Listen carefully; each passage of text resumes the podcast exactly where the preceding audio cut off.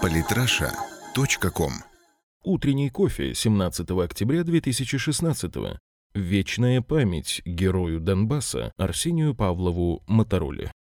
Зергулио. Сегодня утренний кофе вышел не самым веселым. Сегодня отдадим дань памяти герою Донбасса Арсению Павлову Мотороле, который защищал женщин и детей Новороссии от бандеры нацистских карателей. Также обсудим инициативу Японии по совместному управлению Курилами, Золотое Сколково, мечеть во Внуково и многое другое. Да, такое вот траурное сегодня начало. В Минобороны ДНР подтвердили гибель одного из командиров ополчения Арсения Павлова, Моторолы, передает Интерфакс. По предварительным данным, Моторола погиб в результате террористической работы украинской ДРГ. При возвращении домой в лифте сработало дистанционное взрывное устройство.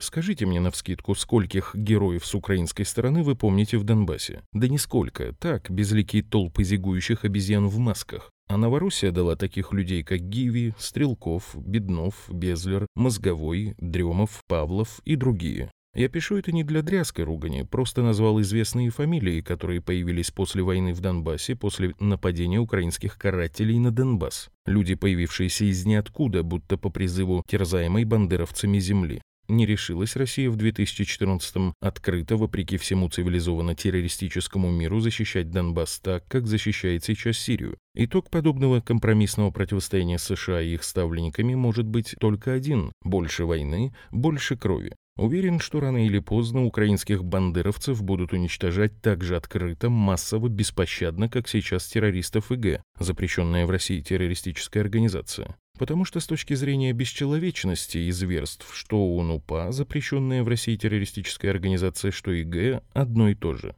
Продажные зомбированные фанатики, марионетки в руках Запада. И делать это будет Россия, больше никому. Вечная память тебе, Арсений, и тебе, и другим героям, кто ушел. Японцы планируют уговорить Путина совместно управлять Курилами. Власти Японии намерены предложить России совместное управление Южными Курилами, пишет издание Nikkei со ссылкой на японские и российские правительственные источники. Отмечается, что при договоренности Москвы и Токио о совместном управлении для ее реализации потребуются годы. Новость уже опровергли. Жаль, а я думал повторно услышать королевское «фиг вам», краткое и лаконичное. Это в тему. Журналисты спросили Путина, возможно ли отмена российских контрсанкций против Запада. Фиг им, это я коротко сказал, но правильно. Постараюсь раскрыть. Я с вами не соглашусь, это не контрсанкции, это контрмеры по защите нашего рынка. Вынужденные меры, сказал Путин. Мечеть в аэропорту Внуково. Вот такое обнаружил вчера, будучи проездом в Москве. У меня вопрос, какие еще храмы находятся во Внуково?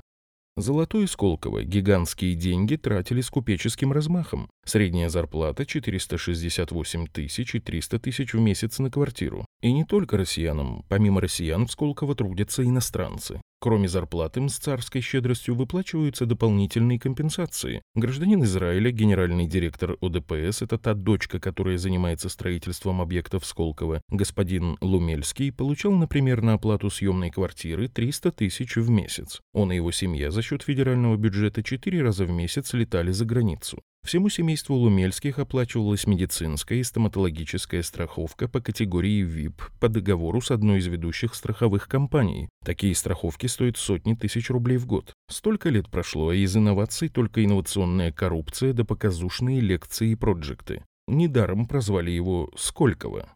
Великобритания будет конфисковать криминальную собственность. Речь идет о собственности иностранных коррумпированных чиновников, купленной на капиталы криминального происхождения. Хоть все забирайте, а лучше прямо сейчас и разум. Можно вместе с дворцами и виллами. Переживания и финансовые терзания варюк, выводящих миллиардные капиталы из России за рубеж, никому из нормальных людей не интересны и, кроме злорадства, ничего не вызывают. И почему только Великобритания?